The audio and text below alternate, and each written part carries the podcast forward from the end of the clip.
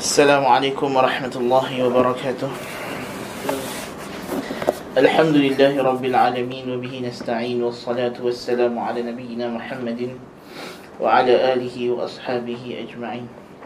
أما بعد شكرا kepada الله تبارك وتعالى dapat bersama-sama pada pagi ini menyambung pengajian kita dalam kitab Ad-Da' wa Ad-Dawa' kerangan Syekhul Islam Al-Thani Ibn Qayyim Al-Jawziyah Rahimahullahu Ta'ala Kita masih lagi pada uh, Apa yang dibawa oleh Musanif Rahimahullah Berkenaan dengan Hukubat al-Dhunub Hukuman atau kesan buruk Yang akan menimpa golongan yang bergelumang dalam dosa Nas'alullah al-afiyah فصل ومن عقوباتها أنها تعمي القلب فإن لم تعمه أضعفت بصيرته ولا بد. Antara ترى bahawa ia membutakan hati tu'mil qalb jikalau tidak dia butakan fa illam tu'mihi walaupun kalau tak buta pun sekurang-kurangnya adhafat adhafat basiratah dia akan melemahkan penglihatannya wala kalau tak buta pun abun. وقد تقدم بيان أنها تضعفه ولا بد Adapun berkenaan dengan melemahkan pandangan hati telah dibincangkan sebelum ini. فإذا عمي القلب وضعف فاته من معرفة الهدى وقوته على تنفيذه في نفسه وفي غيره بحسب ضعف بصيرته وقوته Apabila hati telah buta dan lemah Maka terlepaslah daripada hati itu Kebolehan untuk mengenal hidayah Dan kemampuan untuk melaksanakan hidayah tersebut pada dirinya dan pada orang lain. Mengikut kadar kelemahan pandangan mata hatinya dan kekuatannya. Maknanya dia kata Dosa orang yang bergelumang dalam dosa lama-lama dia akan hilang uh, penglihatan jiwa hati nurani yang merupakan fitrah. Kerana secara asasnya Allah Ta'ala telah memberikan kita petunjuk. Wahadainahu najdain. Allah Ta'ala telah memberikan petunjuk kepada kita untuk kita mengenal perkara yang boleh memberi manfaat kepada kita dan perkara yang boleh memberi mudarat kepada kita tetapi jika kita dah bergelumang dalam dosa, dah banyak sangat nas'alullah al-afiyah, lama kelamaan hati itu bermula daripada dia mulanya lemah pandangannya, lama kelamaan dia akan jadi kelam. Dia akan jadi gelap. Dia tidak lagi boleh melihat jalan kebenaran. Sebab dia datang kepadanya hidayah, petunjuk, bimbingan, jalan yang benar, dia tak boleh lagi nak nampak, dia tak nampak. Bukan kata dia nak dia nak terima, bahkan nampak pun tidak. Dia tak rasa pun benda tu betul. Kamal al insani madaruhu ala aslain. Kerana kata Ibn Qayyim kesempurnaan kemanusiaan kesempurnaan sifat manusia itu dibina di atas dua perkara, dua paksi asas ma'rifatil haqqi minal batili wa itharihi alaih iaitulah mengenal yang hak daripada yang batil. Pertamanya ialah kita kenai yang hak dengan yang batil. Mana satu hak mana satu batil kenai. Dan yang kedua kita mengutamakan yang hak melebihi yang batil. Yakni kita tidak uh, menyokong ataupun mengikut yang yang batil bahkan kita menyokong mengikut yang yang hak yang telah kita kenal tadi وما تفاوتت منازل الخلق عند الله في الدنيا والآخرة إلا بقدر تفاوت منازلهم في هذين الأمرين Manusia itu berbeza-beza derajat kedudukan mereka di sisi Allah Tabaraka wa Ta'ala mengikut perbezaan dua perkara inilah. Sejauh mana dia boleh mengenal yang hak dengan yang batil. Itu satu, kenal. Dan yang kedua, sejauh mana pula dia boleh kontrol diri dia untuk mengikut yang benar dan meninggalkan yang batil. وهما اللذان أثنى الله سبحانه على أنبيائه بهما في قوله واذكر عبادنا إبراهيم وإسحاق ويعقوب وأولي وإسحاق ويعقوب أولي الأيدي والأبصار. Dan inilah dua sifat yang Allah Ta'ala telah puji para nabinya dengan kedua sifat ini. Sebagaimana firman Allah dalam surah Sad ayat ke-54 ayat 45 dan ingatlah hamba-hamba kami Ibrahim dan Ishaq dan Yaqub. Mereka ini memiliki al-aidi wal absar kekuatan dan penglihatan yang tajam. Apa makna di sini? Mereka kuat melawan nafsu mereka dan mereka ada pandangan mata hati yang tajam untuk membezakan yang hak dengan yang batil fal aidi al quwa fi tanfidh al haqq. Al aidi ialah kekuatan untuk melaksanakan kebenaran. Disebutkan ID di sini ke apa nama uh, perkara itu kebiasaan lakukan dengan tangan. Wal absar dan yang dimaksudkan dengan penglihatan al basair fid din penglihatan dalam urusan agama. Kerana semua makhluk ada kekuatan dan ada penglihatan. Tetapi kenapa para nabi ini dipuji? Kerana kekuatan mereka itu mengalahkan nafsu mereka. Dan penglihatan yang dikehendaki di sini penglihatan dalam urusan akhirat. Bukan sahaja dalam urusan dunia. Fawasafahum bikamali idrakil haqqi wa kamali tanfidhi maka Allah tabaraka taala mensifatkan para anbiya ini dengan kesempurnaan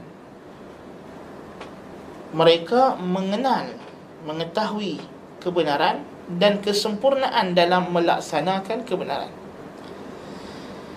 وانقسم الناس في هذا المقام أربعة أربعة أقسام فهؤلاء أشرف أقسام الخلق وأكرمهم على الله manusia dalam masalah ini terbahagi kepada empat jenis empat golongan yang pertama golongan ini yang paling sempurna dalam mengenal hidayah dan paling sempurna pula melaksanakan hidayah. So itu yang pertama. Al-qism yang pertama ini kata dia asyrafu yang paling mulia ashrafu aqsamil khalqi wa akramuhum ala Allah. Yang paling mulia di sisi Allah. Al-qismu thani aksu haula. Yang kedua yang lawan golongan yang pertama. La basirata fid din wa la quwwata ala tanfidhil haq mereka yang buta terih tak ada penglihatan dalam urusan agama dan tidak ada kekuatan langsung untuk melaksanakan kebenaran. وهم أكثر هذا الخلق الذين رؤيتهم قذى العيون وحمل أرواح وحمى الأرواح وسقم القلوب يضيقون الديار ويغلون الأسعار ولا يستفاد بصحبتهم إلا العار والشنار Golongan yang kedua golongan yang kita kata dah buta hati. Dan mereka ini nas'alullah al-afiyah kata Ibn Qayyim adalah kebanyakan uh, makhluk yang mana pandangan mereka itu sangat orang kata apa Uh, memandang dengan mata yang remeh, memandang remeh. Dan hati mereka, jiwa mereka, spirit mereka sakit. Batin mereka sakit. Hummal arwah. Demam. Ruh mereka demam. Hati mereka sakit. Mereka menyempitkan dunia ini pada dunia akhirat. Dunia akhirat diabaikan. Mereka meninggikan harga. Yang ni, mereka rasa macam tak berbaloi untuk mereka meninggalkan dunia demi akhirat. Golongan ini kita tak dapat faedah apapun berkawan dengan mereka kecuali kehinaan. Jadi golongan yang kedua yang yang memang lawan, yang memang bergulung ahli maksiat lah maksudnya. Ahli yang memang telah jauh daripada redha Allah tabaraka wa taala. Yang ini kita tak dapat apa-apa faedah daripada mereka.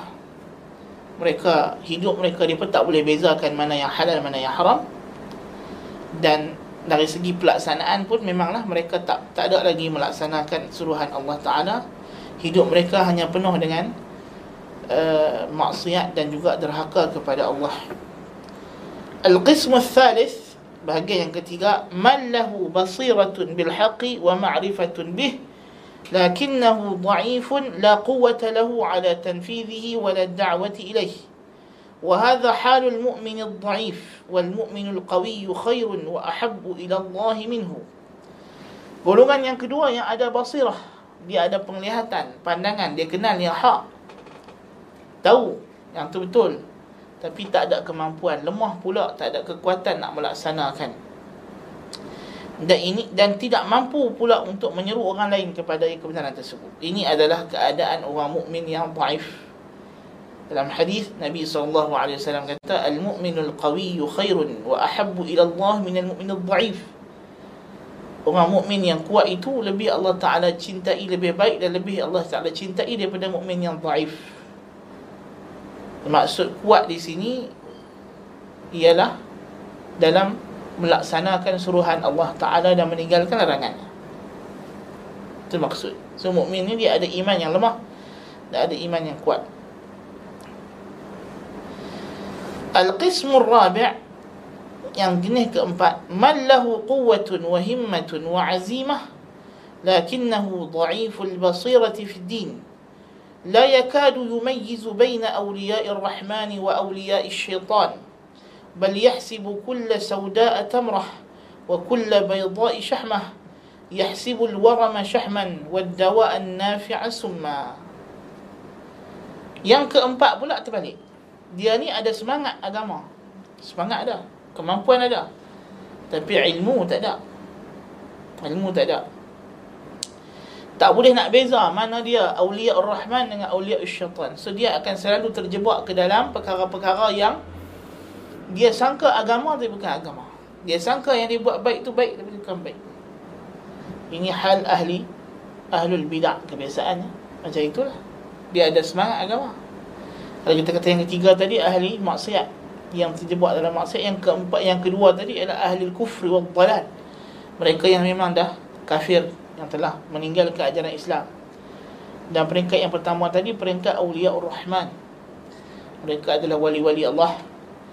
Uh, wali Allah kalau kita sebut wali Allah secara umumnya istilah Al-Quran istilah Al-Quran wali ni kekasih Allah yang rapat dengan Allah. So kalau orang tanya, adakah Nabi waliullah? Kita kata ya. Nabi adalah waliullah dan mereka adalah afdalul awliya. Mereka adalah wali yang paling afdal. Ha, waliyun Nabi afdalu min waliyin ghairi Nabi. Wali yang Nabi lebih afdal daripada wali yang bukan Nabi. Ini kita kena faham. Walaupun dalam istilah akademik telah menjadi kebiasaan digunakan wali untuk yang bukan nabi, orang salih yang bukan nabi itu dalam istilah ilmu akidah dia kata al-waliyu al-mu'minu salih al-mu'minu taqi ghairun nabi. Mukmin yang bertakwa yang bukan nabi. Adapun nabi lebih tinggi daripada itu. So, sebab itu golongan sufi mereka selalu main istilah ini. So dia kata wali lagi afdal daripada Nabi. Na'udzubillah min dhalik. Dia kata mana mungkin wali lagi afdal daripada Nabi. Kan? Kalau kamu nak kata wali Nabi, Nabi itu masuk dalam istilah wali, kita kata Nabi adalah afdalul awliya. Wali yang Nabi lebih afdal daripada wali yang bukan Nabi. Kalau kamu nak kata istilah akademik, wali istilah jelas bahawa wali lebih bawah daripada nabi. Betul kata At-Tahawi, naqulu nabiyyun wahidun afdalu min jami'il awliya. Kan kita ahli sunnah wal jamaah beriktikad seorang nabi lebih afdal daripada seluruh wali. Ini adalah jelas. Sebab depa di makam yang pertama al-awliya. Semakam yang pertama tadi awliya ar-Rahman dan depa yang paling tinggi ialah para anbiya. Golongan yang kedua tadi adalah mereka yang menentang. Mereka adalah awliya syaitan. Wali-wali syaitan. Dan wali-wali syaitan yang paling tinggi sekali ialah golongan kufar, musyrikun, munafiqun. Kerana mereka ni memang tidak ada langsung pengenalan, penglihatan terhadap urusan agama sebab mereka memang tidak beriman dengan Allah dan Rasul. Golongan yang kedua ialah mereka ini golongan mukmin. Secara asasnya mereka wali Allah tapi mereka ada kelemahan. Iman mereka dhaif. So ada perkara-perkara yang mereka tak mampu nak laksanakan. mereka tahu ini benar, ini betul tapi kadang-kadang mereka dikalahkan oleh syahwat. Terjebak dalam dosa kemudian bertaubat, kemudian buat lagi. Nasallahu al-afiyah. Dan yang keempat, golongan yang terbalik. Golongan yang ada semangat dalam agama, ada kekuatan untuk melaksanakan agama tapi tidak ada ilmu, tidak ada pengenalan, dia tak boleh bezakan mana yang sunnah, mana yang bid'ah. Maka dia rasa apa yang dia sebarkan itu adalah agama tetapi bukan agama. Sedangkan orang yang ada basirah fid din, orang yang ada basirah fid din, pandangan yang tajam dalam agama, dia boleh bezakan ini bid'ah, ini sunnah. ha? Kerana sunnah itu ada dia punya cahaya nurnya dan bid'ah itu zulmah kegelapan وليس في هؤلاء من يصلح للإمامة في الدين ولا هو موضعا لها ولا هو موضعا لها سوى القسم الأول dan tidak ada daripada empat golongan ini yang layak untuk menjawat jawatan pemimpin dalam agama mendapat kedudukan al-imamah fid din. Al-imamah fid din ini satu maqam kedudukan di sisi Allah tabaraka wa taala. Yang mana Allah taala khususkan bagi golongan auliya-Nya, wali-walinya. Yang dimaksudkan dengan al-imamah fid din bukanlah semata-mata jawatan pemimpin memimpin memerintah bukan.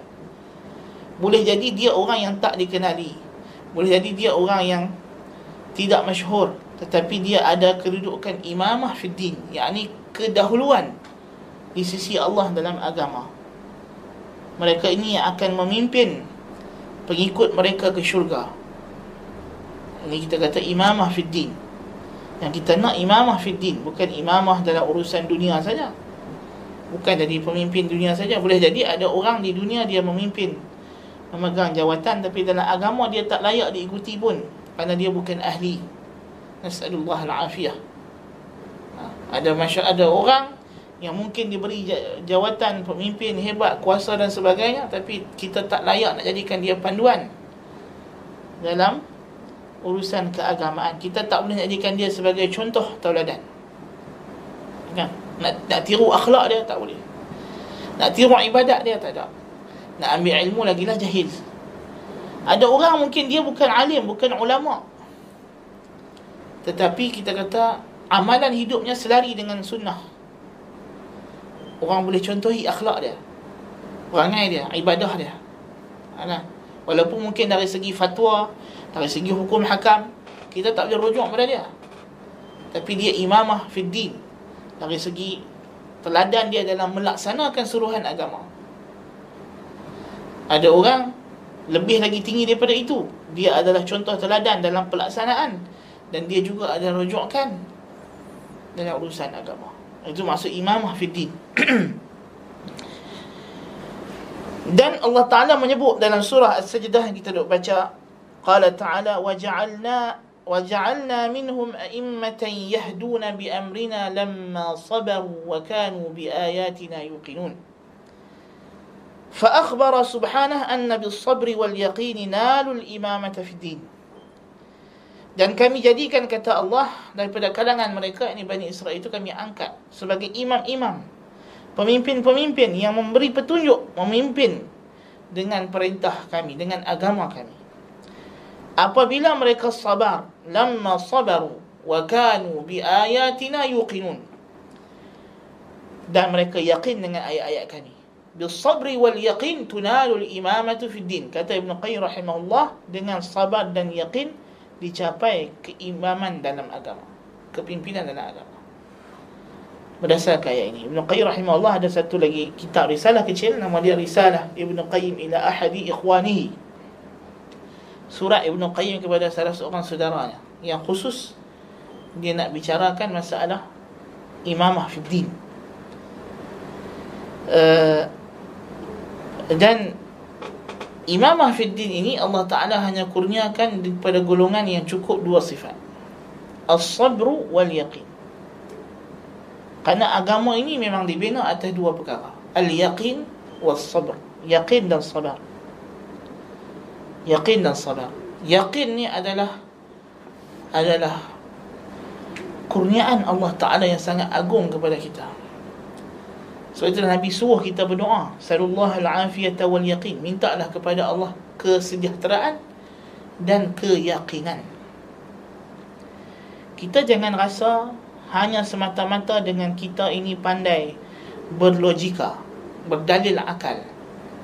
Kita akan mencapai yakin kita jangan rasa semata-mata kita ni ahli ibadah, kita banyak riyadah, riyadah maknanya riyadatul nufus, kita banyak amal salih yang mensucikan jiwa, kita akan dapat yakin. Yakin ni kurnia Allah Ta'ala. Kurniaan Allah Ta'ala. Kita rasa tenang, kita yakin dengan agama Allah. Ada orang kita tengok zahirnya macam ahli riyadah macam orang yang banyak ibadah tetapi dalam hati jiwanya hanya Allah yang tahu. Boleh jadi dia dalam jiwa dia penuh dengan syubhat. Penuh dengan syahwat. Nasallallahu al-afiyah. Ada orang kita tengok dia ada PhD dalam agama. Hebat profesor. Tapi jiwa dia penuh dengan syubhat dan tidak yakin. Tengok ahli kalam. Ahli kalam kalau kita baca kitab-kitab mereka karya mereka Masya Allah mereka ahli debat debaters mereka berhujah tetapi di sela-sela hujah mereka kalau kita baca kitab mereka kita dapati orang yang sedang berhujah ini dia sendiri tidak yakin dengan apa yang dia pertahankan. Tak cukup yakin sebab itulah hujah mereka penuh dengan orang panggil hujah defensif hujah untuk pertahan sahaja. Tanpa mengira yang hak atau yang batil. Lepas tu dia banyak kata Kalaupun sungguh begitu tetapi begini. Kalaupun seperti yang kamu kata Tapi beginilah. Dah kalau musuh kamu itu ahli sesat Ahli dalal Nak kalau pun apa lagi? Kalau yang kamu bertahan ni dah Benar, hak. Nak akan tetapi apanya lagi? Ha, Kan? Kita dah yakin Islam ni benar. Islam ni Tapi memang begitulah. Sebab itulah kata Salah seorang Tokoh teragung ilmu kalam. Apa dia kata? Aktharun nasi syakkan 'inda al-maut ahlul kalam. Orang yang paling banyak syak ketika nak mati ahli kalam. Siapa yang kata? Abu Hamid Al-Ghazali yang dipanggil Hujjatul Islam. Fakhr Razi juga menzahirkan syak dan ragu-ragu dan menyesal atas menceburkan dirinya dalam ilmu kalam. Imamul Haramain Abu Al-Ma'ali Al-Juwaini pun pakai buat benda yang sama Asyih Restani pun benda yang sama Semua tokoh-tokoh ilmu kalam yang agung, yang besar Menzahirkan mereka ni hidup dalam keadaan keraguan. Sehingga ada ahli kalam yang kata Aku setiap malam tak boleh tidur. Aku duk fikir dalil uh, golongan ini, dalil golongan ini Lalu aku tak boleh nak buat Perbandingan atau terjih Jawapan yang tepat. Nasallallahu al-afiyah. Ada ahli sufi tasawuf. Na'udzubillah min dhalik. Tapi tidak ada yakin. Lalu terjebak dalam ajaran-ajaran atheism ajaran pluralism liberalism nasallallahu al-afiyah dan yakin ni benda yang sangat-sangat kita berhajat kita sangat berhajat kepada yakin dan afiah sejahtera sejahtera daripada syahwat dan syubhat yang membolehkan kita yakin kepada Allah. Dan benda ini hanya akan terzahir bila datang musibah. yakin ni dia akan zahir akan nampak bila kena musibah. Sebab itulah yakin berpasangan dengan sabar. Sebab itu Allah Ta'ala kata lamma sabaru wa kanu bi ayatina yuqin walaupun yakin mai dulu sabar kemudian tapi sabarlah bentengnya sebab itu kita dapati ada orang yang rajin salat rajin ibadat.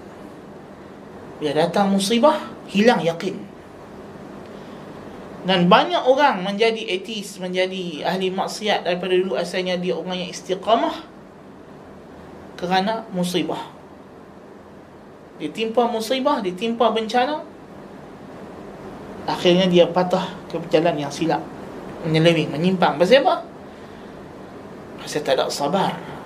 Tak ada sabar. Yakin yang dia duk jaga selama ni tak bertahan bila datang tsunami musibah dia tidak ada benteng sabar. Maka tsunami itu mempadai segala keyakinan dia. Nasallallahu alafiyah.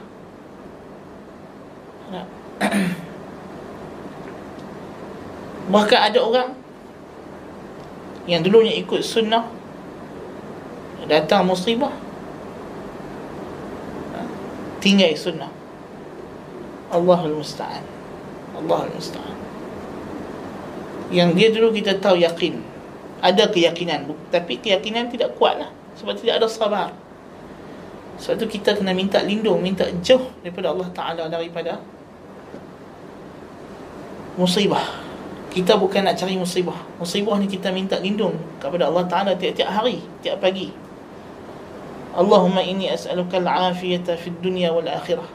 Setiap pagi doa Nabi. Ya Allah aku minta kesejahteraan dunia dan akhirat Pasal pandai minta doa pagi petang minta lindung sejahtera sebab kita tak tahu musibah ni kita boleh Memanglah Allah Taala bagi musibah pada kadar yang sepatutnya kita boleh terima. La yukallifullahu nafsan illa wus'aha. Tapi adakah kita ni orang yang well prepared? Orang yang bersiap siaga untuk menerima musibah tersebut. Ada orang yang mahir bersilat mahir bertinju. Tapi kalau datang pukulan hendak rabah juga dia. Sebab tak bersedia. Kan? jadi kita kena banyakkan doa. Zaman kita ni zaman yang banyak musibah. Zaman musibah. Zaman tu orang bila jadi zaman covid-19 ini kita takut. Bukan kerana kita takut makhluk takut Allah Ta'ala lah. Sebab kita tak tahu kalau kita diuji dengan musibah tersebut apa jadi iman kita? Allahu Akbar. Kita tak tahu. Ada orang kaki masjid tapi sebab slipper masjid dia hilang dia jadi tak keruan. Kan? Dia cari pencuri tu tangkap pukul pencuri tu sampai setengah mati. Maka dia jadi uh, jadi gangster jadi samsik buat maksiat kepada Allah Taala ada orang kaki masjid, kaki kuliah, kaki ceramah. Balik rumah, rumah kena pecah. Cari bomo tengok. Siapa masuk rumah. Orang sepasang CCTV tak mau. So bomo, bomo duduk di rumah dia buat apa? Kan? Bukan duduk di rumah ha? Bukan dia boleh tahu. Kan? Rupanya jin bomo tu yang mencuri. Kan? So kita tak tahu musibah apa yang kita akan buat dalam musibah. Okay. Sebab tu Nabi larang umat dia. Nabi kata syifa'u ummati fi thalath. Kesembuhan penyakit umatku ni ada tiga perkara yang boleh menyembuhkan penyakit. Syurbatil asal, minuman madu. Wa syurtatil mihjam dan jarum uh, bekam. Wal kayy bin nar dan besi panas. Wa anha ummati anil kay. Dan aku larang umatku daripada berubat dengan besi panas. Walaupun benda tu boleh menyembuhkan memanglah. Tetapi kenapa? Sebab besi panas ni bila kena kita mungkin menjerit benda-benda yang tak elok tak sepatutnya. Kita boleh hilang akal. Kita boleh pengsan dan dalam kita tu kita meracau benda-benda yang bukan-bukan. Allah Allah musta'an. So Nabi nak jaga iman kita daripada benda tersebut. Kan? Walaupun dari segi hukum asal harus. Tapi dia walaupun tak salah lah kalau dia cakap benda yang mampu dalam keadaan tak sedap itu benda yang tak ada apa. Kan ada ubat-ubat yang menyebabkan kita jadi cakap mampu mengacau kan kita kata harus. Kalau dia tak ada ubat lain Kita kata tak ada masalah. Tapi Kalau dia boleh sabar Dan tidak ambil cara perubatan tersebut Itu adalah Keimanan yang tinggi. Tawakal yang tinggi. Ya? Sebab itu kita tengok banyak orang yang Jadi akidah sesat. Masalah Jiwa, tekanan jiwa Kenapa berlaku musibah? Kerana tidak cukup yakin. Tidak cukup yakin. Kalau kita baca Al-Quranul Karim di di tengah-tengah dan nak pergi ke hujung Quran. Banyak ayat-ayat yang Tuhan selalu ulang, Tuhan selalu cerita rezeki ni adalah Allah Taala yang luaskan, Allah yang sempitkan. Kenapa Allah Taala banyak ulang tentang Allah peringat kita, peringat kita tentang Dia yang bagi rezeki. Kerana manusia ni Sesat dia Syirik dia Adalah dalam usaha dia nak cari rezeki lah Sebenarnya. Kerana dia berikhtiar nak hidup atas dunia ni lah. Kalau dia terlupa akhirat Terleka akhirat Allahul Musta'an. Orang kerja jadi pelacur Sebab apa? Pasal dia kata dah cari kerja tak jumpa. Dia tak yakin dan dia tak sabar. Sedangkan Allah Taala kata wa may yattaqillaha yaj'al lahu makhraja wa yarzuqhu min haythu la yahtasib. Siapa yang bertakwa, Allah jadikan bagi jalan keluar. Allah akan bagi rezeki daripada arah yang tidak disangka-sangka. Tapi ramai orang tak tak sabar. Yakin dah kurang. Ha? Lack of faith dah dah, dah kurang. Kemudian uh, tidak ada kesabaran. Lack of patience. Tidak ada tidak ada tidak ada apa nama kesabaran. Kekurangan sabar. Ini dua perkara yang cukup bahaya. Cukup bahaya. Ha, buat kerja-kerja yang haram kerana alasannya adalah saya dah usaha tak ada tak ada dah jalan nak dapat rezeki melainkan. Kita kata bohong bohong bohong bohong bohong bohong. Tuhan tak pernah itu semua salah kau. Kau tak boleh bagi alasan kata uh, takkanlah saya ni di, dianggap berdosa oleh Tuhan sedangkan saya ni jadi pelacur hanyalah kerana nak bagi susu dekat anak saya. Kita kata bohong, bohong, bohong. Sebab itulah orang yang awal-awal terjebak dalam maksiat konon-kononnya kerana terpaksa dengan keadaan. Lama kelamaan dia pasti akan hanyut. Allahul Musta'an. Nah. Dia kata tak Dia jadi pelacur sebab Dia kena jual. Kena tipu dengan orang. Kita kata Tuhan Azza wa Jalla Tidak akan Zalim kepada orang macam ini. Kita tengok Orang yang Kena jadi keldai dedah Kena tipu ni. Keldai dadah Kan? Orang perempuan yang konon Ditipu Pergi luar negara Adakah dia tak bersalah langsung Sehingga Tuhan biarkan dia macam itu? Kita kata dia tidak yakin Dengan syariat Allah Ta'ala. Bila Allah Ta'ala kata wanita Nak musafir Kena ada mahram. Masalahnya. Nak kahwin Kena melalui wali. Nak berkenal-kenal dengan orang Tak boleh keluar dengan lelaki bukan mahram. Bukankah orang perempuan yang selalu kena jual jadi pelacur ni bukannya orang tu dia picolek orang perempuan yang tengah semayang kat masjid. Ada dengar. Seorang wanita sedang solat di masjid dicolek jadikan pelacur. Ada. Tak ada. Mana ada? Kan? Ada dengar. Seorang yang tengah baca, eh, apa nama dicolek ketika dia sedang membaca al-Quran jadikan pelacur. Mana ada? Kan? Tak ada Yang dicolek dia buat pelacur ni Orang yang nak jadi bapa ayam Yang bapa ayam ni pun Dia pilih orang yang dia dah tahu Orang tu boleh lah. Dah ada tanda-tanda Cuma dia kena push sedikit aja Untuk orang tu jadi. Ha. Dia dah nampak dah orang tu ada kesanggupan Untuk buat apa saja Demi dapat wang. Orang yang macam itu yang akan dipujuk. Mungkin dalam cara pujuk tu Pujuk ni kita tahu ada pujuk lembut Pujuk kuat Bukan paksa pun, pujuk lah. Pasal kesanggupan tu dah ada. Bukan dia tak terlintas benda tu, ada. Tapi cuma, memanglah fitrah manusia, awal-awal takut. Siapa pun nak buat jenayah ni, first time, dia tak tak berani. Tapi lama-lama Allah bisa, tegal biasa. Orang Melayu kata lah. Kan? Dah lama-lama banyak kali dia dah okey lah. Bila dia dah okey tu okey jalan lah. Kan? Itu point dia. Orang nak ambil rasuah pun mula-mula rasuah 100 ya tak berani ha, orang tu kata tak apa tak apa kalau tak berani ambil 100 nak ambil 50 50 50 tak kalah experience nak perasan dia kata ha, tak sampai sebulan 50 ribu. Kan?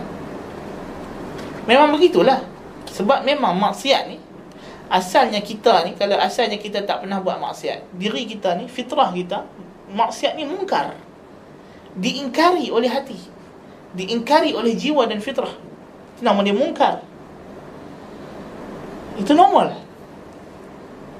Tetapi lama kelamaan bila dah bergelumang dalam maksiat yang kita dah cerita lah ni ni tu'mil qalba. Hati dah jadi buta. Bila dah hati buta itulah. Dia dah rasa biasa dengan maksiat yang dia buat Kemudian dia bagi alasan untuk menjustifikasikan kenapa dia terjebak dalam maksiat. Hakikatnya kalau dia betul buat pemeriksaan yang mendalam, punca-punca dia boleh terjebak dalam maksiat tidak lain tidak bukan kerana dia yang leka. Dia ada kekurangan yakin dan sabar.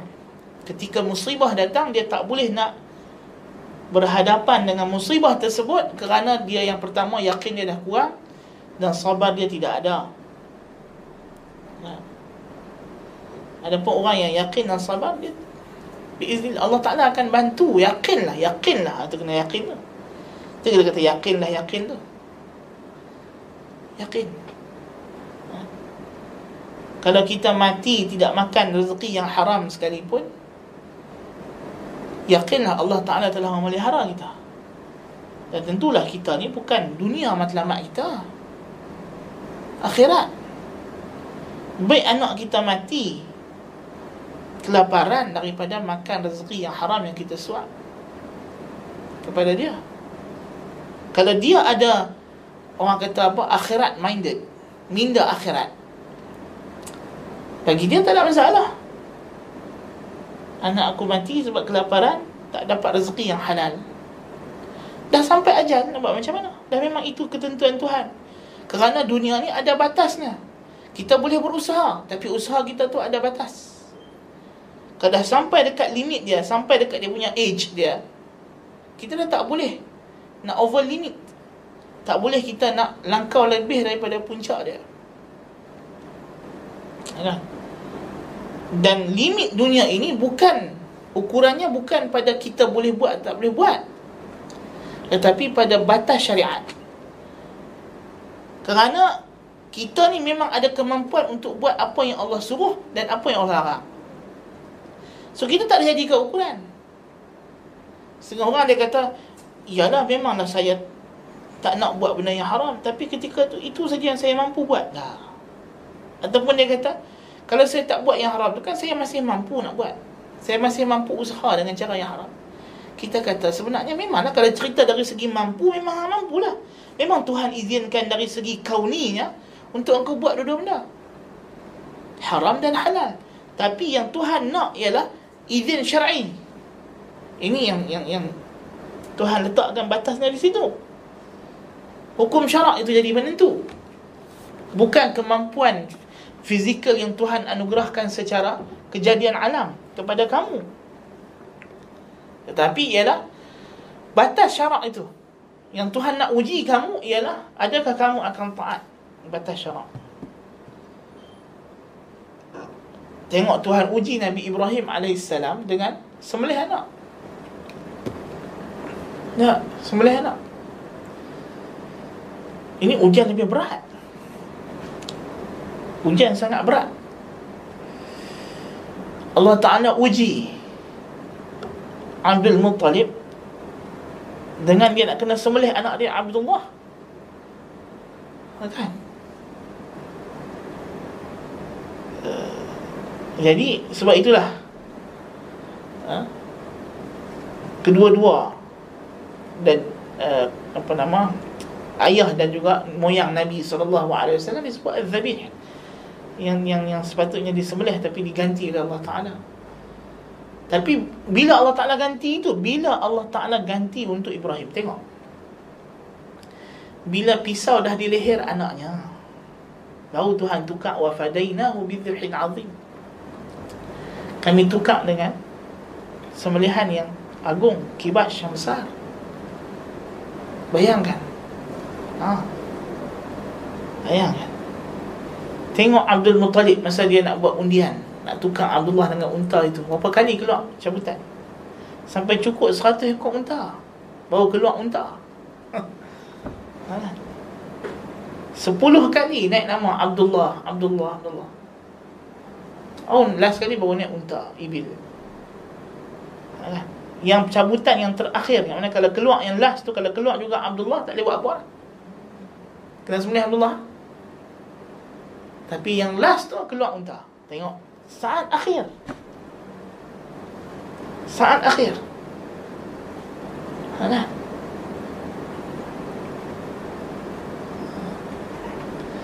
Allah Ta'ala sebut dah. Ujian Allah Ta'ala ini Hatta yaqul ar-rasul Walladhina amanu Mata nasrullah? Ala inna nasrullahi qarib. Orang mukmin akan ditimpa ujian dan kata sampai Rasul dan para orang mukmin kata bila Tuhan nak tolong kita ni Tuhan kata sesungguhnya pertolongan Allah terdekat. Ya. Sahabat datang jumpa Nabi ketika zaman fasa fasa dakwah Mekah Nabi wasallam sedang tidur di Kaabah. Sahabat datang. Nabi bangkit dalam keadaan mata masih merah. Nabi marah. Nabi kata, sesungguhnya umat sebelum kamu ada yang digergaji dua badannya. Ada yang di sekian-sekian seksa dalam hadis. Nabi sebut Tapi kamu ini golongan yang tergesa-gesa Sabar Memang kok mana pun Ujian kena ada dulu kan? Bukan semua orang Dalam perjalanan dakwah ni Kita tak boleh expect Kita akan melihat hasil Dakwah kan? Syekhul Islam Ibn Taymiyah Yang mencetuskan reformasi Untuk mengembalikan Bukan reformasi lah kita kata apa nama uh, pemurnian. Salah tu kalau kita kata dakwah gerakan tajdid ni gerakan reformasi salah. Dalam Islam dia tidak ada reformation. Ha? dia ada rectification. Penyucian semula pemurnian semula itu tajdid pembaharuan. Bukan nak buat benda baru nak segarkan refreshing saja agama ini. Kita tidak ada reformation. Reformation tu dalam Kristian. Martin Luther buat aliran baru. Aliran Protestan ha, kan? Martin Luther, John Calvin apa semua apa? Semua tu lah. Zwingli. Dia buat aliran baru pecahan baru. Itu reformation reform. Ubah semula penstrukturan semula dalam Islam tidak ada itu reformation dalam Islam adalah bid'ah kan? Yang ada adalah kita penyucian, pemurnian, ref, uh, refresh ajaran Islam, pegangan umat Islam terhadap agama Islam. Adakah Ibn Taymiyah melihat hasilnya dakwahnya? Tidak. Anak-anak murid Ibn Taymiyah pun tak dapat lihat hasil dakwahnya. Kan? Anak-anak murid Ibn Taymiyah mati dalam keadaan mereka di terbuang di penjara macam-macam ujian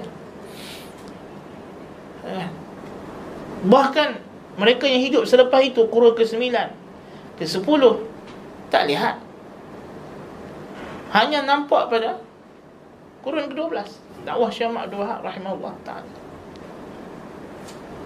Barulah Baru. Hasil itu berbuah. Semayan itu Menjadi pokok Berbuah kemudian. Lama. Kerana memang kita diuji. Man qadha nahbahu Wa minhum man yantazir Wa ma baddalu tabdila.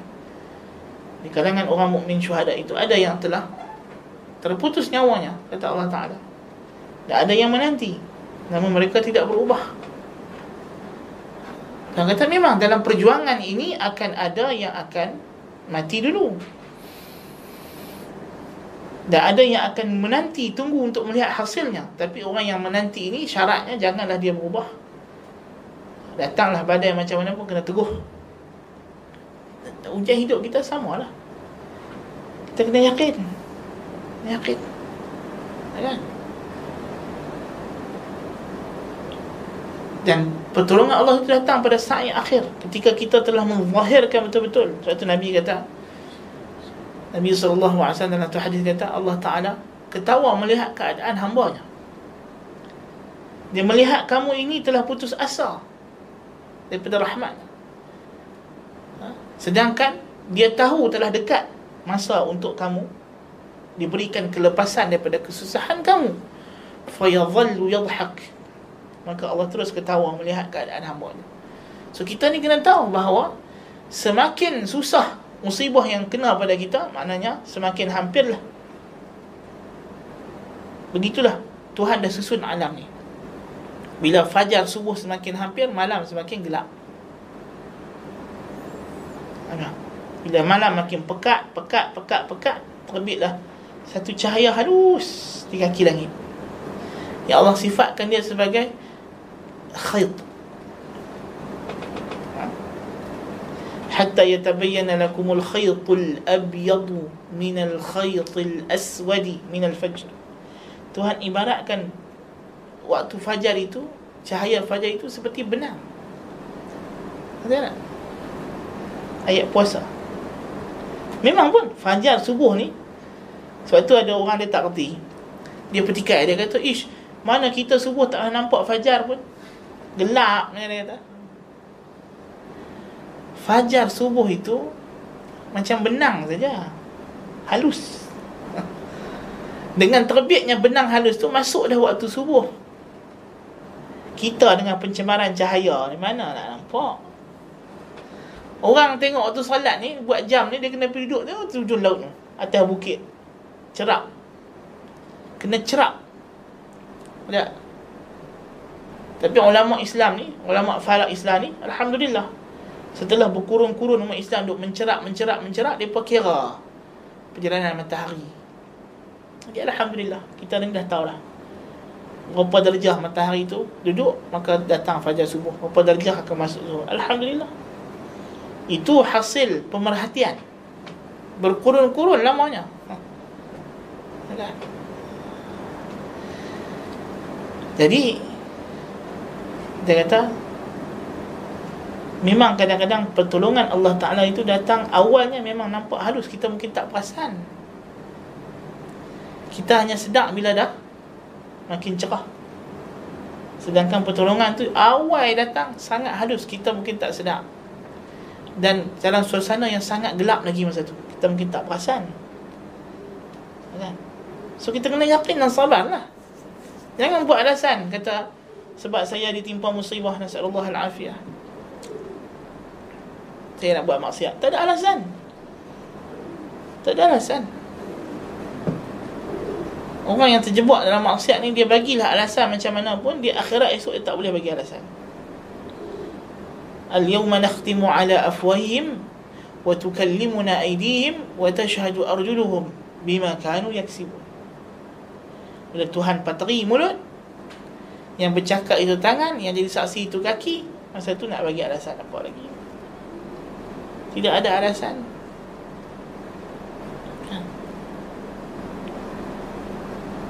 Kecoh lah ni Orang duk debat. Apa, apa, Rogol Adakah wanita bersalah tak bersalah? Kita kata rogol ni ada dua kondisi. Macam Mencuri juga. Sebab tu Islam bezakan antara mencuri dengan merampok dengan mencopet tak sama hukum. Ha. Pegawai kerajaan dia memang pegawai keuangan. Songlak duit 2 bilion. Potong tangan tak?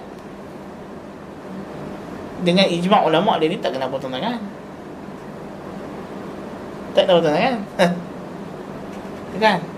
Satu pencuri panjat rumah orang, kopek pintu, masuk dalam gelap-gelap orang tak sedar. Buat lari duit 2000 je. 2000. Kan? Hanya empat keping duit 500. kan banyak pun. Kalau kata 2000 tu, kan? Kalau zaman ada duit 1000 dua keping je. Kan? Kena potong tangan? Potong tangan. Cukup nisab pun tangan ya. Nisab mencuri Robok dinar Satu per empat dinar Kan Satu dinar lebih kurang seribu lah Zaman kita tadi kan? Satu per empat dinar ha. Sahal ha. ya. Pasal apa? Pasal hukum Islam ni Dia meraihkan Situasi Islam ambil kira kawan yang solat duit 2 bilion ni dia ada godaan. Kan? Dia duk tengok duit 2 bilion, 2 bilion. Duit tu macam memanggil-manggil dia tak? Lepas tu mungkin datang musibah yang nak pakai duit. Ha? Dia solat. Walaupun kita kata dari segi dia tak taklah tak bersalah langsung. Salah tak bersalah. Tapi ada hukuman lain lah. Dihukum takzir lah. Dihukum takzir lah. Kan mestilah. Sebab dia sepatutnya orang yang amanah. Tapi Islam ambil kira faktor godaan tu. Ada pun kawan yang mencuri macam orang tadi. Dia tak ada godaan. Orang tu simpan duit dalam peti besi di rumah dia elok-elok. Sembunyi. Kan? Tak sama dengan orang yang kalau 2000 tadi dia celup poket kawan yang ada duit tadi pun dia tak kena potong tangan pasal ada godaan. Tidak tersimpan duit tu. Kan? sebab itu rogol dia hukum takzir sebab dia berbeza keadaan. Ataupun sebagai ulama dia masuk ke rogol dalam hukum hirabah. Dan hirabah Tuhan letakkan hukum berbeza-beza kan? sama ada di dihalau daripada negeri atau dipotong kaki dan tangan bersilang atau dia salib sampai mati. Tiga hukuman merompak yang berbeza-beza. Buat kekacauan di muka bumi. Mesti apa? pasal ulama kata tiga hukum beza ni tiga tiga kondisi yang berbeza. Ada orang dia jenis kacau-kacau je perempuan lalu dia jenis duk piwit-piwit tepi jalan. Kan Orang lalu dia gempak. Ha, kan? Orang yang macam ni Ulama kata takkanlah kita nak pergi salib dia. Halau negeri sudah lah. Buang negeri. Kau buang negeri. Bejuk hutan-hutan. Dia, dia, dia sedar diri. Kan? Ada orang mungkin dia Peras ugut. Ambil duit. Orang lalu dia tahan orang Dia minta duit. Masalahnya. So kita kata orang yang macam ni kita Potong kaki tangan dia bersilang Pasal apa? Pasal dia ambil duit. Ambil harta orang secara paksa kerah. Ya kan? Dan ada orang Yang sampai ke tahap bunuh. Ya kan? Makanya dia di, di, di, di, di salib. Ya kan? Rogol pun kita kena tengok juga. Hak dia rogol tu macam mana? Dia rogol perempuan hak tutup aurat. Hak yang Menjaga aurat macam mana kah? Dia masuk rumah orang perempuan tu kah? Ataupun Perempuan tu memang naik kereta sekali dengan dia, dia rogol. Ha. Kan? Maksudnya ada godaan. Perempuan tu menggoda dia. Perempuan tu pun naik kereta dengan semua minyak wangi sampai tiga botol. Kan? Tak tiga botol lah ni. Dia pun kata ada minyak wangi. Enchanter. Seduk. Apa ni? kan? Tengok iklan minyak wangi tu pun. Jelas lah. Pakai minyak wangi tu, perempuan tu tak pergi keluar kereta. Ha, kan? Orang, orang barat, dia tahu benda tu.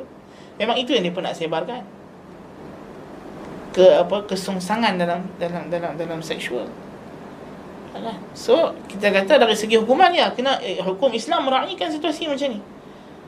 Dia ada situasi yang memang pesalah satu pihak, ada situasi pesalah dua pihak. Nah. So kena tengoklah. Dan Allah Taala Maha Adil. Maha bijaksana. Maha simpati. Dia tidak tidak akan buat perkara yang sebenarnya ada kezaliman. Tuhan Allahu bidzallami lil abid. Tuhan tidak menzalimi hamba. Sama sekali. Asalkan kita bertakwa. Kalau kita bertakwa di pihak kita selesai. Macam kita accident jalan raya lah. Accident ni ada dua kes. Satu kes kedua-duanya tak ikut peraturan. Sama-sama bawa laju. Sama-sama mabuk sama-sama langgar traffic light misalnya bertembung dua-dua salah tapi ada kes yang seorang tu memang ikut peraturan. Berhenti traffic light. Yang seorang lagi bawa kereta laju. Hentam di belakang. Kita kata of course yang belakang salah. Dia seorang-seorang salah. Dia tanggung semua kesalahan. So macam itulah. So konsep kita di dunia ini. Kita kena faham. Bila berlaku musibah. Kita nak yang mana? Kita ni nak jadi sama-sama bersalah ke? Atau kita seorang-seorang tak bersalah orang lain, orang lain bersalah? So kita kena fikir. Nabi pesan kun abdallahil maqtul wala takun abdallahil qatil jadilah hamba Allah yang dibunuh. Jangan jadi hamba Allah yang membunuh. Apa maksud? Ni hadis Nabi pesan ketika berlaku fitnah ke, ke huru hara. Umat Islam sama umat Islam berperang Nabi kata dalam situasi macam tu lebih baik kamu jadi hamba Allah yang dibunuh daripada hamba Allah yang membunuh Alah. Kerana kita tak tahu bila kita dibunuh kita membunuh maka kita silap bunuh orang. Orang yang tak bersalah. Kita dibunuh, kita tak buat apa. Orang yang akan orang yang membunuh kita akan dihadapkan di depan Allah Taala bersama dengan kita. Allah akan bawa dia pada mahsyar nanti kita akan heret dia. Dalam keadaan darah kita duk terpancut. Dan kita akan kata kepada Allah, Ya Allah, Tolong tanya orang sebelah ni Sebab apa dia bunuh aku ha. Takut Terjebak dalam Qital fitnah Sama umat Islam berperang Jadi macam tu juga Kita kias lah Situasi kita hidup ni macam tu lah Jangan buat alasan Kata saya hidup susah Maka saya kena buat kerja ni. Dalam duk cari kerja-kerja tu Tiba-tiba Upah yang dapat Adalah upah untuk tembak orang. Masalahnya kata buat macam mana? Masa tu saya terdesak lah. Kata tak boleh tak boleh. Baik kamu mati. Terdesak mati kebuluran tak apa tak ada masalah. Yakinlah ketika kamu kebuluran kalau belum sampai ajal kamu akan ada tangan yang halal menghulurkan bantuan cuma kamu tak sabar dan kurang yakin. Saja. Kalau kamu yakin Allah Taala akan tolong. Kalau dah sampai ajal Tolong pergi lah ke mana pun. Tak mungkin dapat menyelamatkan kamu Daripada ajal Allah Tabaraka wa ta'ala. Sebab itu dia kata As-sabru wal-yaqin وهؤلاء هم الذين استثناهم الله سبحانه من جملة الخاسرين وأقسم بالعصر الذي هو الزمن سعي الخاسرين والرابحين على أن من عداهم فهو من الخاسرين.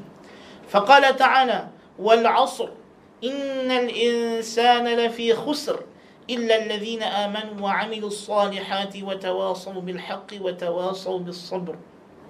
Mereka ini juga lah yang yakin dan sabar ini juga lah orang golongan yang Allah kecualikan daripada golongan yang rugi dan Allah bersumpah dengan waktu asar yang mana waktu asar ialah waktu orang yang rugi dan untung berusaha.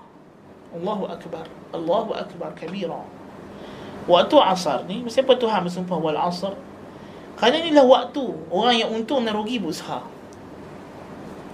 Waktu asar ialah penutup hari dan permulaan hari yang baru. So inilah the end and the beginning.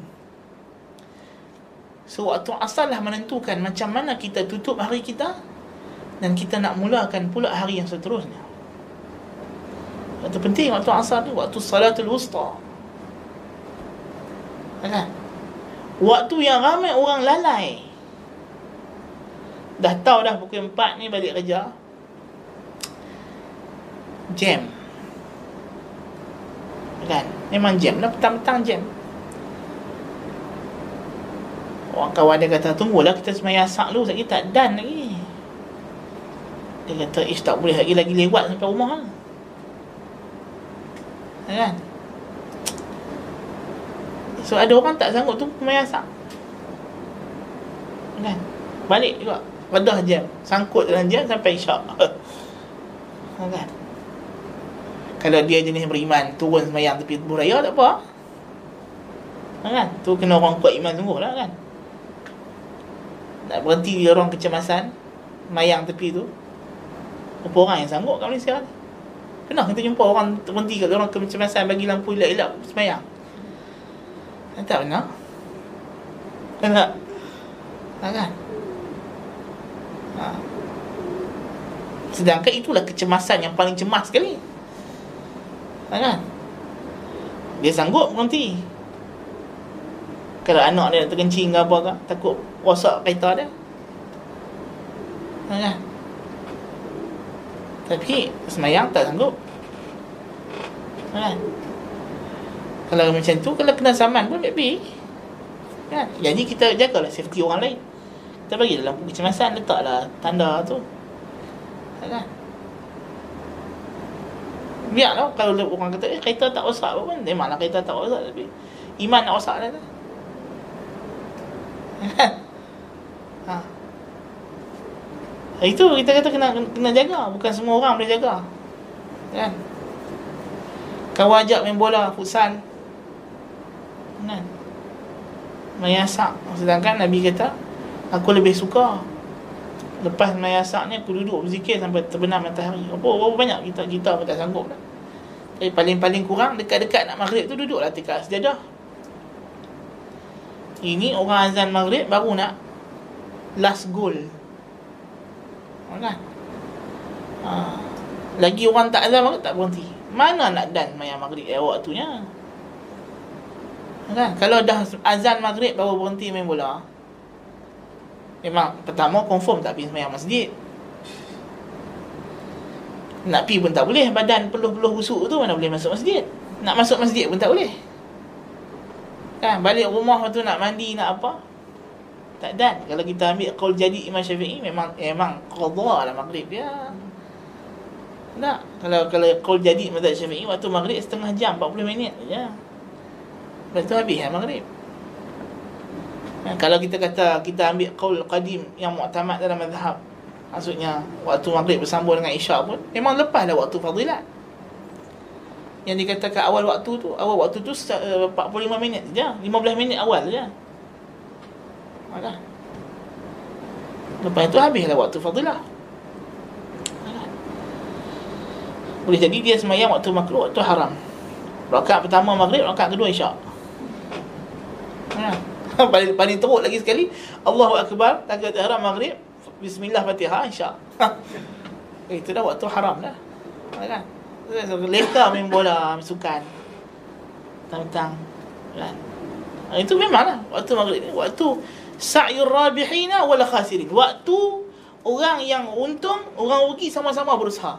Yang rugi berusaha ke arah kerugian, yang untung berusaha ke arah keuntungan. Ada.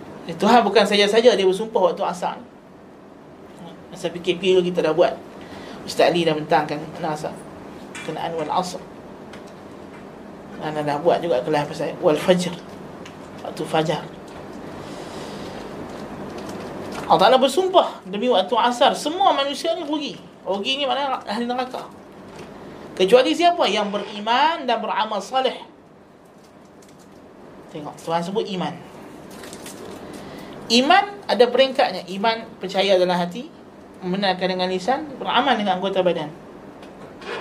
Peringkat iman yang paling tinggi ini beramal. Allah kata illal ladzina amanu wa amilus salihat. Tuhan khususkan lagi daripada iman tu yang beramal salih. Daripada amalan salih ni hak paling susah sekali pula apa dia? Wa tawasau bis wa tawasau bil haqq. Berpesan-pesan dengan kebenaran ni susah ni. Beramal untuk diri sendiri susah dah. Lagi susah nak ajak orang lain pula beramal kepada kebenaran. Dan lebih susah lagi bila dah mengajak orang wa tawasau bis sabr. Nak sabar, sabar. Yakin dan sabar. Sabar tu peringkat tertinggi dia. Dia akan menjamin iman terus kekal bila datang musibah yang nak pastikan iman kita ni secure dia adalah safety box bagi iman. Sabar ni safety box bagi yakin kita. Kan?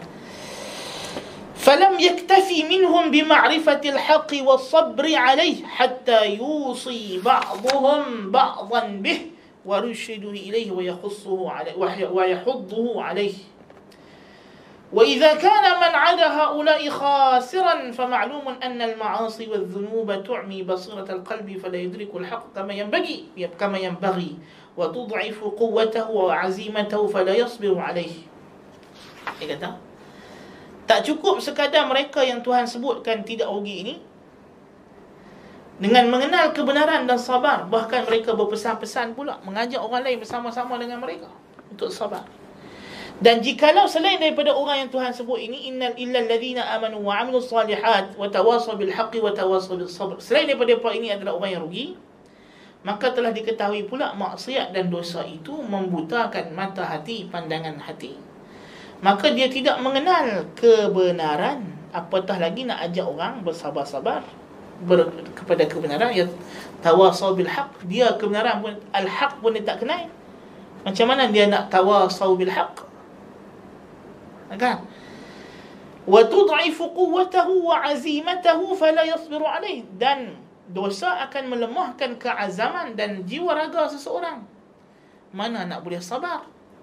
بل قد تتوارد على القلب حتى ينعكس إدراكه كما ينعكس سيره فيدرك, الباطل فيدرك الباطل حقا والحق باطلا والمعروف منكرا والمنكر معروفا dan lebih ditakuti lagi dosa tu kalau dah bertalu-talu duk kena ke hati duk mengalir berterusan ke masuk ke dalam hati seperti dalam hadis Hudzaifah bin Yaman radhiyallahu anhu Nabi sallallahu alaihi wasallam sahih Muslim Setiap kali ada dosa Nabi kata hati itu akan di titik satu titik hitam. Lama kelamaan akan jadi hitam legam, aswadan aswadan mirbadan kalkuzil mujakhia.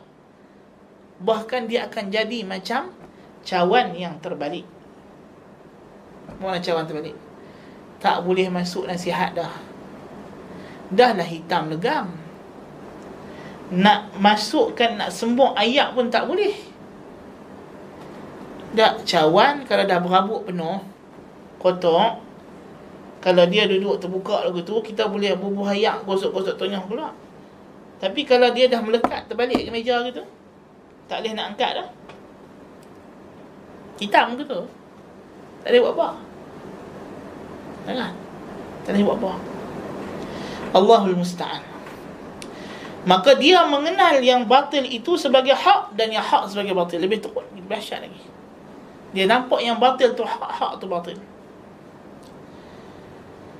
maka dia akan melawan arus fayantakisu fi sayrihi wa yarji'u an safarihi ila Allah wa dar al-akhirah ila safarihi ila mustaqarr an-nufus al-mubtilah التي رضيت بالحياة الدنيا واطمأنت بها وغفلت عن الله وآياته وتركت الاستعداد وتركت الاستعداد للقائه maka dia patah balik daripada perjalanan dia sepatutnya nak menuju kepada Allah dan redha Allah patah balik kepada dunia yang akan musnah bersama dengan orang yang batil naudzubillah min zalik itu ditakuti walau lam yakun fi uqubati adh-dhunubi illa hadha إلا هذه العقوبة وحدها لكانت كافية داعية إلى تركها والبعد منها والله المستعان kalau lah tak ada kesan negatif dosa ni melainkan yang ni saja pun dah cukup dah untuk orang yang berakal itu untuk tinggal dosa untuk takut untuk menjauhi daripada dosa وهذا كما أن الطاعة تنور القلب وتجلوه وتسقله وتسقله وتقويه وتثبته حتى تصير كالمرآة المجلوة في جلائها وصفائها wa yamtali unura demikian juga ketaatan. Lawan dia pula. Kalau tadi kita kata maksiat tadi kesan dia begitu. Ketaatan akan menerangkan hati. Menerangkan jiwa. Menjernihkan dan melicinkannya meluksinarkannya dan menguatkannya dan meneguhkannya sehingga seperti cermin. Jadi hati mukmin tu macam cermin. Ada kata hati macam cermin tu? Memanglah hati mukmin ni kena jadi cermin cermin yang boleh menerima pantulan cahaya hidayah itu hati mukmin itu bila cahaya hidayah itu kena kepada hati seorang mukmin yang bagaikan cermin, dia pula dia menyerap cahaya hidayah dan dia boleh pantulkan pula cahaya itu kepada hati orang lain. Dia kata hati mukmin tu. Dia kata imamah fid din tadi. Tapi orang yang takwa ni dia bukan sahaja cahaya dia tu kena ke hati dia, tapi sebabkan hati dia tu jernih luk sinar macam cermin, dia boleh memantulkan pula cahaya tu kepada orang lain. Allahu Akbar. Ini pada hidayah dan petunjuk. Bukan pada ibadah. Orang sufi dia terbalik. Orang sufi dia kata pasal apa kita sembah orang mati dalam kubur? Pasal orang mati dalam kubur ni orang yang suci, jernih. So bila dia jernih, cahaya Tuhan tu kena pada dia, pantul kepada kita.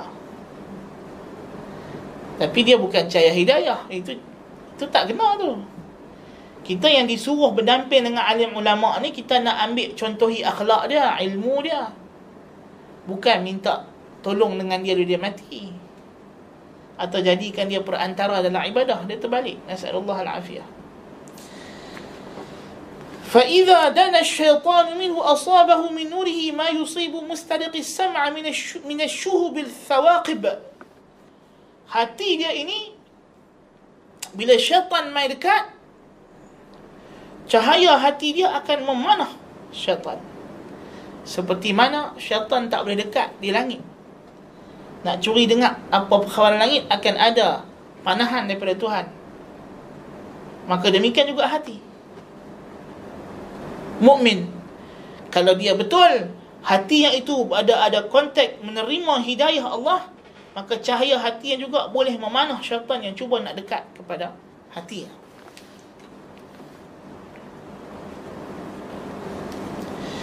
فالشيطان يفرق من هذا القلب أشد من فرق الذئب من الأسد Syaitan lebih takut kepada hati yang macam ini daripada takutnya serigala kepada singa. Hatta inna sahibahu la yasra'u syaitan fayajtami'u alaihi syayatin fayaqulu ba'duhum li ba'din ma sya'nuh fayuqal asabahu insi wabihi nazratun minal ins sehingga kan kata Ibnu Qayyim orang mukmin yang macam ini dia pula boleh buat setan histeria. Ha tu dia. Sampai kawan-kawan setan yang ni panggil eh awak kawan setan kita Azhar ni jadi apa? Ni mengacau dia berkata dia histeria kena manusia setan pula boleh pengsan pasal apa pasal dia kena panahan ain manusia ah tu dia Siapa? Ada tak orang macam ni dalam dunia? Ada. Umar bin Al-Khattab. Bukti realiti. Boleh. Umar bin Al-Khattab lalu satu jalan, setan ada jalan lain. Setan tak boleh histeria dengan dia. Kan? Allahu Akbar. Selepas Umar bin Al-Khattab ada tak kita dengar cerita setan histeria dengan manusia? Ada. Dia kesahkan uh, Imam Ahmad. Diriwayatkan juga Ibn Taymiyah. Ha. Orang kena rasuk, sebut nama dia setan. Setan pula jadi kerasukan, lari terus. Takut. Allahu Akbar kabira. So makna boleh. Boleh jadi gitu Kekuatan iman dalam hati kena utuh. Ha, kan? Tak ada nak jampi lah. Setan lari. Allahu Akbar. Tapi kena yakin lah. Kena, kena betul-betul lah. Kena, kena ikhlas lah.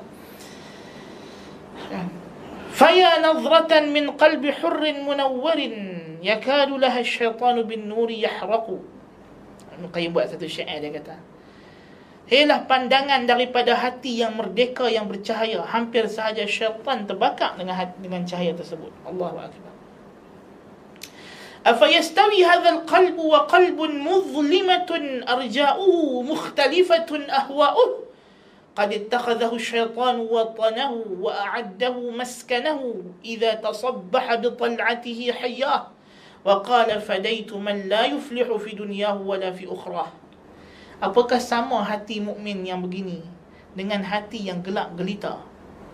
Seluruh penjurunya berbeza-beza pula hawa nafsunya pelbagai. Nauzubillah min zalik. Syaitan telah jadikan hati tersebut sebagai tempat mustautin negeri tetapnya dan dia telah bina pada hati tersebut rumahnya bila berpagi-pagi setan akan selut dia dengan berkata aku menggadaikan jiwaku demi orang yang tidak akan lagi berjaya di dunia dan akhirat Allah musta'an orang yang pagi-pagi setan tabik angkat selut orang macam ni apa kita nak harap na'udzubillah min dhalik قرينك في الدنيا وفي الحشر بعدها فأنت قرين لي بكل مكان فإن كنت في دار الشقاء فإنني وأنت جميعا في شقا وهواني Nuqayyim buat syair atas lisan syaitan. Dia kata apa? Akulah teman kamu di dunia dan di akhirat. Teman di mana-mana pun. Kalau engkau di akhirat dalam neraka Kita sama-sama. Ha. Syaitan buat syair dekat dia lah. Ha. Yang risau kita best friend forever BFF Best friend forever. Kan? Nas'alullah al-afiyah Qala ta'ala ومن يعش عن ذكر الرحمن نقيض له شيطانا فهو له قرين وإنهم ليصدونهم عن السبيل ويحسبون أنهم مهتدون حتى إذا جاءنا قال يا ليت بيني وبينك بعد المشرقين فبئس القرين ولن ينفعكم اليوم إذ ظلمتم أنكم في العذاب مشتركون. Tuhan kata wa man ya'shu an dhikri ar-rahman. Siapa yang leka daripada mengingati ar-rahman? Nuqayyid lahu syaitana. Kami akan belitkan kepada dia setan qarin. Sebagai qarin teman rapat. Wa innahum la yasuddunahum. Setan tu akan menghalang dia daripada jalan yang hak. Wa yahsabuna annahum muhtadun. Bukan tekak tu saja. Dia akan buat sampai mereka menyangka bahawa mereka betul setan akan sesatkan dia. Hatta idza ja'ana. Bila sampai di akhirat nanti qala ya laita baini wa bainaka bu'da al-mashriqain di akhirat nanti baru nak menyesal. Dia kata kalaulah aku dengan hang dulu duduk jauh-jauh sejauh timur dengan barat. Fabi'sal qarin. Celaka sungguh hang sebagai kawan. Walan yanfa'ukumul yawm. Hari ini Tuhan kata kiamat dah tak ada guna lagi idzalamtum annakum fil azabi mushtarikun kerana kamu di dunia dah zalim syirik kepada Allah maka di akhirat kamu akan sama-sama kongsi azab. فأخبر سبحانه أن من عشى عن ذكره وهو كتابه الذي أنزله على رسوله فأعرض عنه وعمي عنه وعشت بصيرته عن فهمه وتدبره ومعرفة مراد الله منه. قيض, قيض الله له شيطانا عقوبة له. الله بقي التوبة هو سيابو عشى عن ذكره عشى غنى غابون كتير تريد تدري بسيابا بوتا Tapi Tuhan kata dalam Quran, aku nak belitkan apa setan ni, aku tak tunggu hati yang jadi buta. Rabun cukup lah. Kalau hang dah start rabun daripada melihat zikirku, apa zikirku? Quran dan sunnah. Quran. Siapa yang rabun tengok Quran, Itu terang yang rabun. Kalau yang tak tengok langsung, yang buta tu pergi. Hmm. Ha, kan? Kalau hak rabun pun Tuhan kata Tuhan dah ancam. Kalau hak rabun daripada Quran saja, nuqayyid lahu syaitanan. Aku belit hang dengan setan. Nasallallahu al-afiyah. Itu baru rabun. Macam mana rabun? Yalah, tunggu Ramadan tahun depan pula. Kan? Tu pun kalau hidup hmm. Kalau tak hidup dalam Ramadan tahun depan Kali terakhir dia sentuh mushaf ha, Ramadan baru ni ha. Tu orang Arab pun tu Kan? Itu masalah kita. Kan? Bahkan kalau orang Allahul Musta'an Kita semua macam tu lah juga. Banyaklah kita nak islah diri ni. Kan? Ada pula yang baca Quran tapi tak faham guna pun. Dah baca Quran lama dah. Belajar Quran tajwid betul. Baguslah tajwid wajib lah nak baca Quran dah betul tajwid. Dia kata nak terannum pula. Ha tak apalah pilah belajar terannum kan? Belajar berlatih suara. Kan? Pagi-pagi kena menjerit dalam ayat oh dah mulai terannum nak bagi suara kuat. Kan? Ustaz kami dulu dia suruh jerit layak tapi saya tak tak tak tak, tak lepas nak masuk terenung. Tapi dia buat tu dia tu lah. Jerit layak kan? Jaga suara. Kan tak bagi ada kahak macam-macam nak buat bagi suara sedap. Baguslah suara sedap baca Quran bagus. Kan? Tapi tekat tu Lepas tu dia tak tahu apa Tak tahu benda. Kan? Ustazah baca Quran Teranum sedap amboi. Minyak wangi dia Wangi hantar Allahul Musta'an. Kan Ish qari'ah tu kan Tudung dia kan Masa dia baca Quran tu Ui bersinak-sinak lah dia kata. Ha? Kan? Hang tengok masa dia baca Quran tu kan Macam menyala-nyala mulut dia. Gicu Kan? Ha, bayangkan. Qari'ah. Baca Quran. Apa aku tak tahu?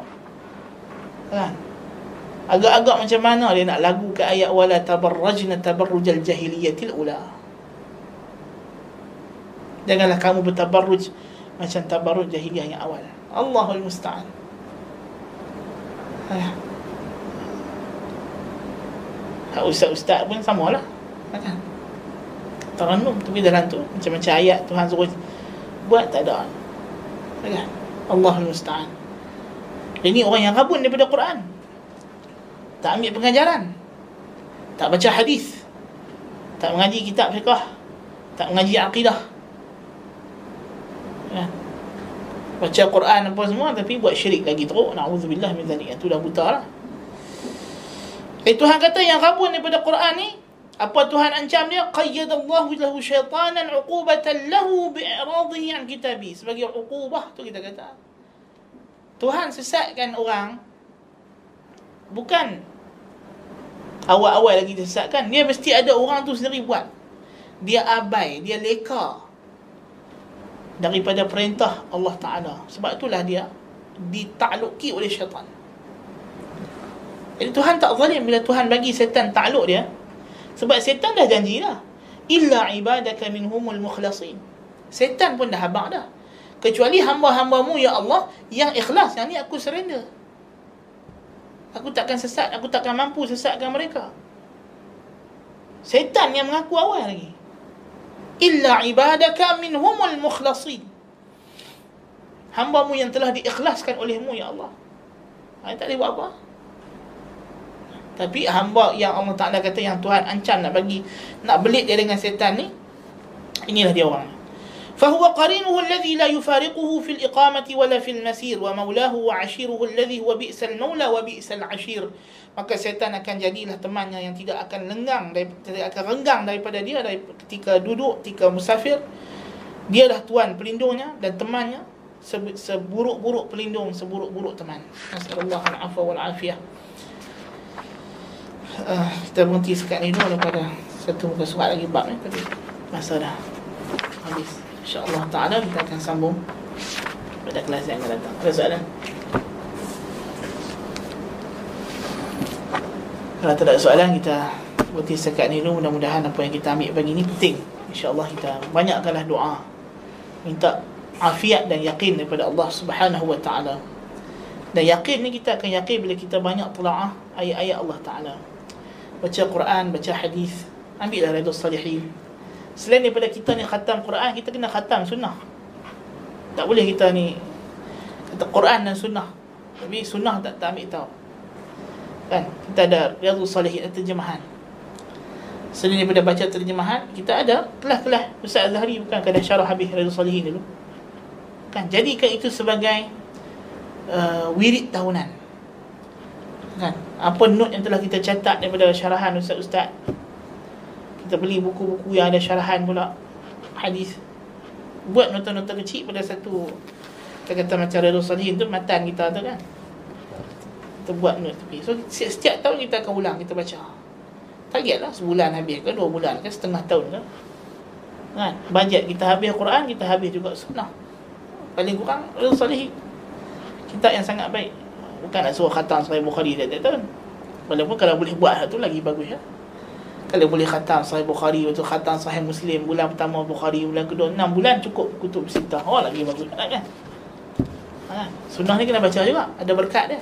Sebab dia wahyu juga. Ha, kan? Walaupun sunnah memanglah kita tak boleh nak amal Terus-terus macam tu Kita kena baca. Kita kena ada bacaan. Ada buku yang kita baca Kitab fiqah apa yang kita baca. Kan? Dan sekarang tak, tak susah Kelas dah ada tersedia lah. Tinggal kita nak buka je Nak follow je. Bukan susah pun. Kan? Quran pun Quran lagi lah Kelas tafsir Tadabur apa. Banyak kan Jadi kita dah ada kemudahan. Zaman lah Zaman yang tidak ada uzur. Dah terputus dah alasan. Tak ada siapa nak bagi alasan Tak boleh. Tak ada alasan lah. Kan? Orang kafir tak ada bagi alasan Dia tak masuk Islam. Orang Islam tak bagi alasan. Dia jadi ahli maksiat orang ahli bid'ah tak lagi alasan dia tak jadi ahli sunnah. Semua dah putus. Tuhan dah buka jalan terang-terang. Walhamdulillahi rabbil alamin. قلت لكم ما سمعتم سبحانك اللهم وبحمدك أشهد أن لا إله إلا أنت أستغفرك وأتوب إليك السلام عليكم ورحمة الله وبركاته